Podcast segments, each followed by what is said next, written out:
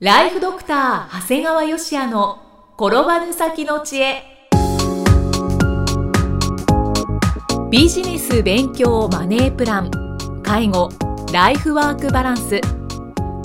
この番組では認知症専門医であり経営者でもある長谷川芳也が人生を10倍豊かにする知恵をお届けします。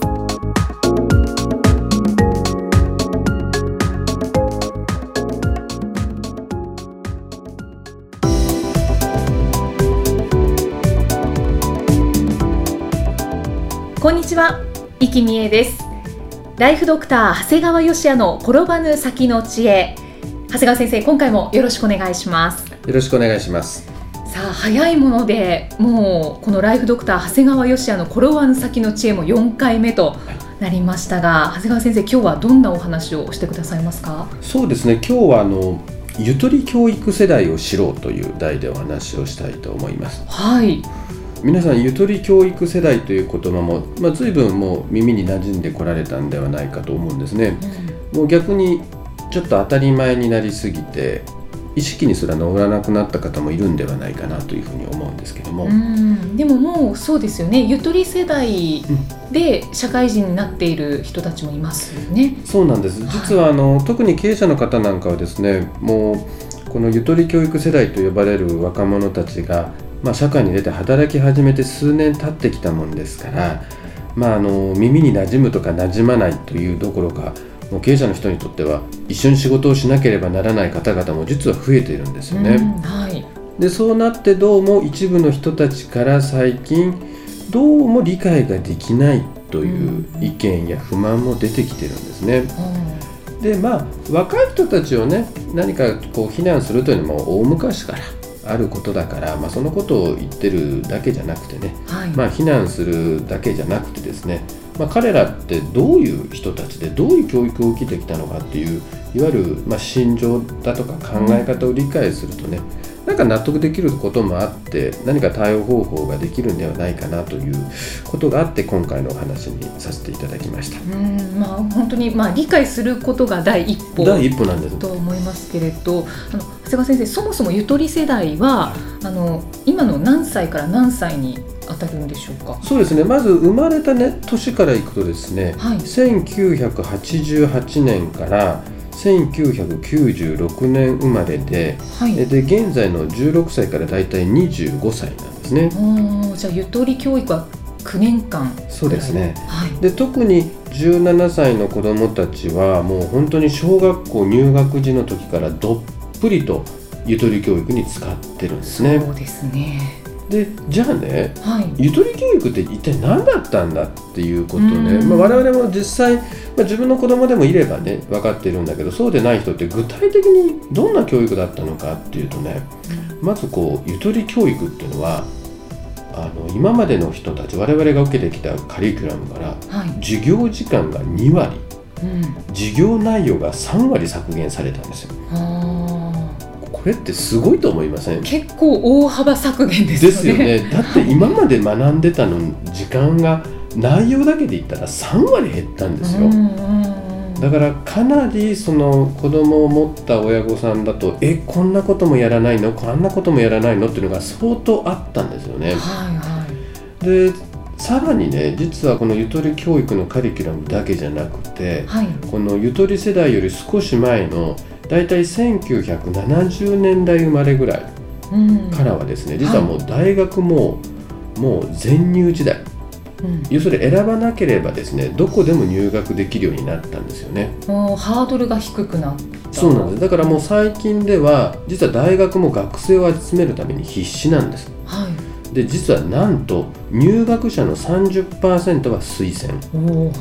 で30%は応援入試。いわゆる面接だけはいはい。で入学させて、うん。もう実は試験を受けて入学してる人はもう今の学生の4割にしか過ぎないんですよね。あー半分以下なんですね。そうなんです。もうだから、まあ、我々の時代ってのはよく言われてたのはもう平和ボケしていた時代にねもう受験が唯一の厳しさであるよと言われていたんですが、もう実は受験もここまで堕落してるんですよね。うーん。これも驚きですね。ただねあのそうは言っても忘れちゃいけないのはねはい。有名大学なんか実は全然レベル下げてないんですよね、ああはい。もう大学は別に従来のカリキュラムから減ったからじゃあうちの大学の入試レベル下げますよなんてことは一切していない。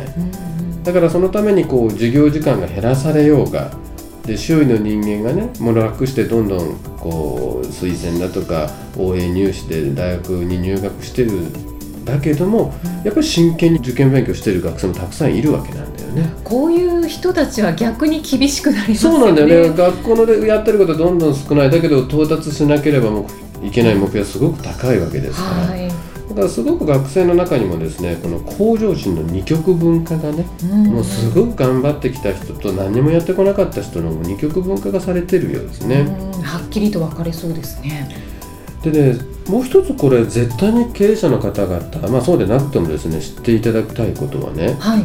実はこのゆとり教育になってきてこの絶対評価で順位をつけるようになったってことなんですよね。うんうんうん。だから絶対評価。になったんですよ。うんで我々はじゃあそれより前の人は何だったかというとこれ相対評価なんだよね。うんうんうん。だから相対評価世代っていうのはどういうことかっていうのはどれだけ自分が努力をしたって結果が出なかったらダメだよってことはもう要するに実感してるわけですよね。はい。だから自分がどれだけ頑張っても周りの人がそれ以上に頑張って成果を出してたら評価はされないんだよね。うん厳しいですね。厳しかったわけですよ昔は。うん。だから例えば昔は通知表の1から5にはねそれぞれのパーセントで定員があったもんだから、うん変な話自分が頑張ったって周りの人も頑張ってたら例えば最悪通知表が5段階の1だってことだってあり得るわけですようね、ん。だからそれはなんとなくそのゆとり世代より前の人たちっていうのはなんとなく分かってたんだよね、はい。もう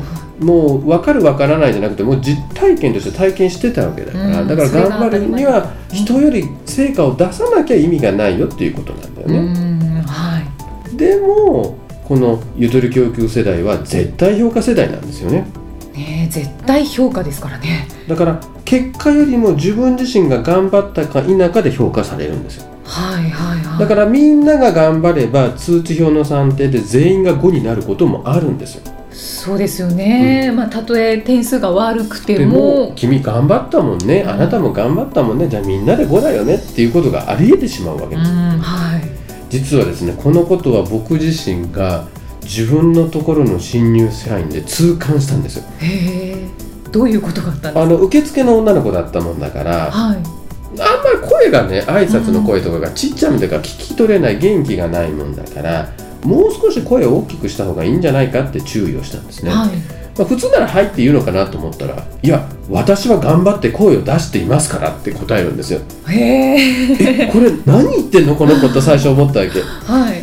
でよくよくこの絶対評価と相対評価ということが分かってくるとはい。この子は周囲が声が出てるか否かってことを感じるよりもうん。自分が声を出してるかどうかということが価値基準なんですようね。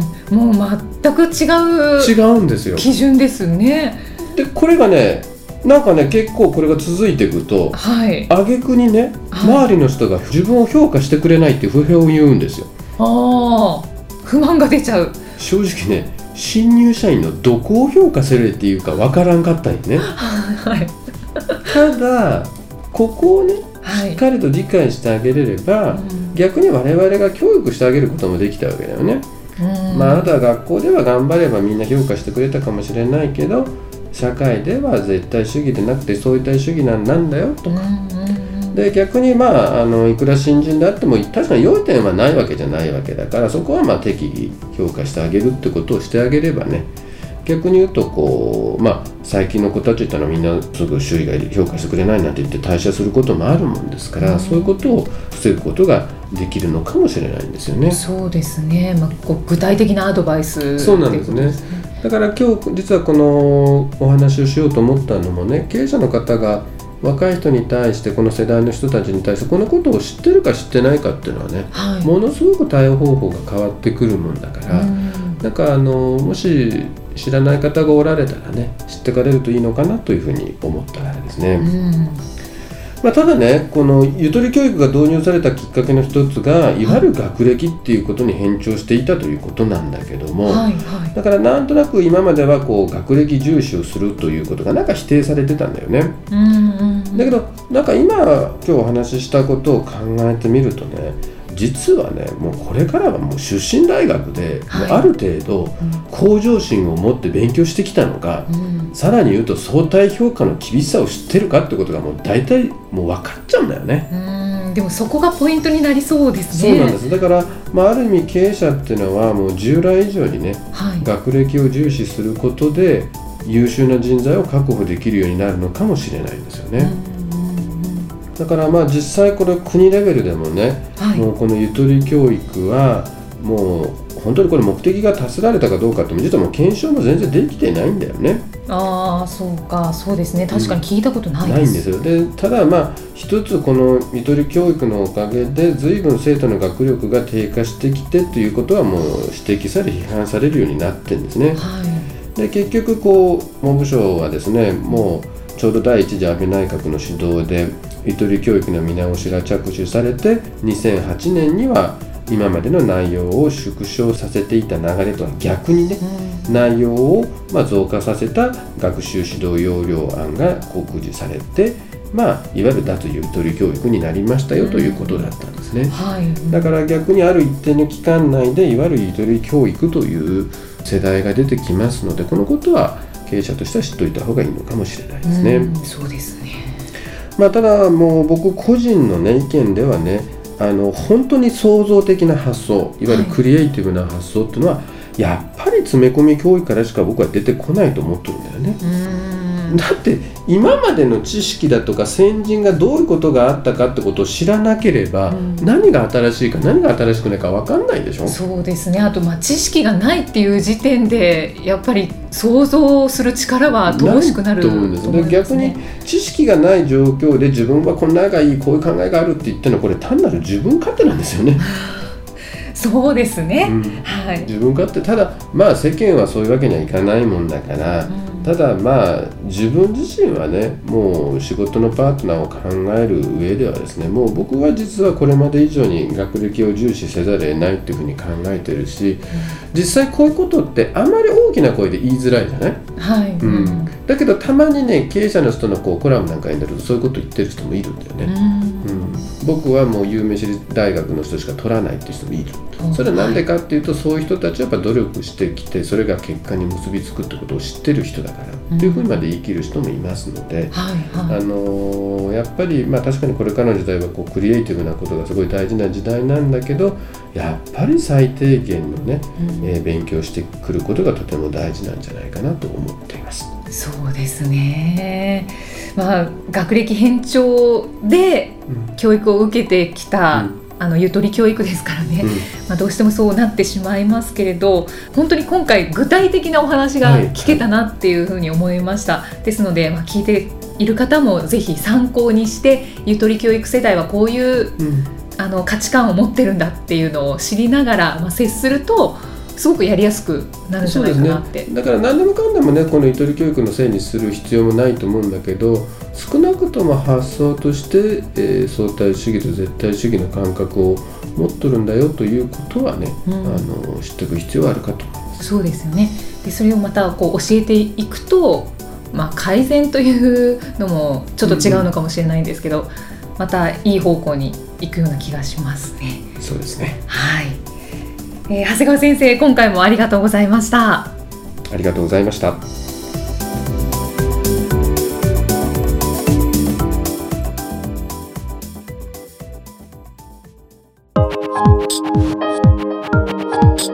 今日の放送はいかがでしたか？番組ではご感想や長谷川芳也へのご質問をお待ちしています番組と連動したウェブサイトにあるホームからお申し込みください URL は http コロンスラッシュスラッシュ brain-gr.com スラッシュ podcast スラッシュ http コロンスラッシュスラッシュブレイン -gr.com スラッシュポッドキャストスラッシュです。それではまたお耳にかかりましょう。この番組は提供ライフドクター長谷川芳也。プロデュースキクタス。ナレーションは生きみえによりお送りいたしました。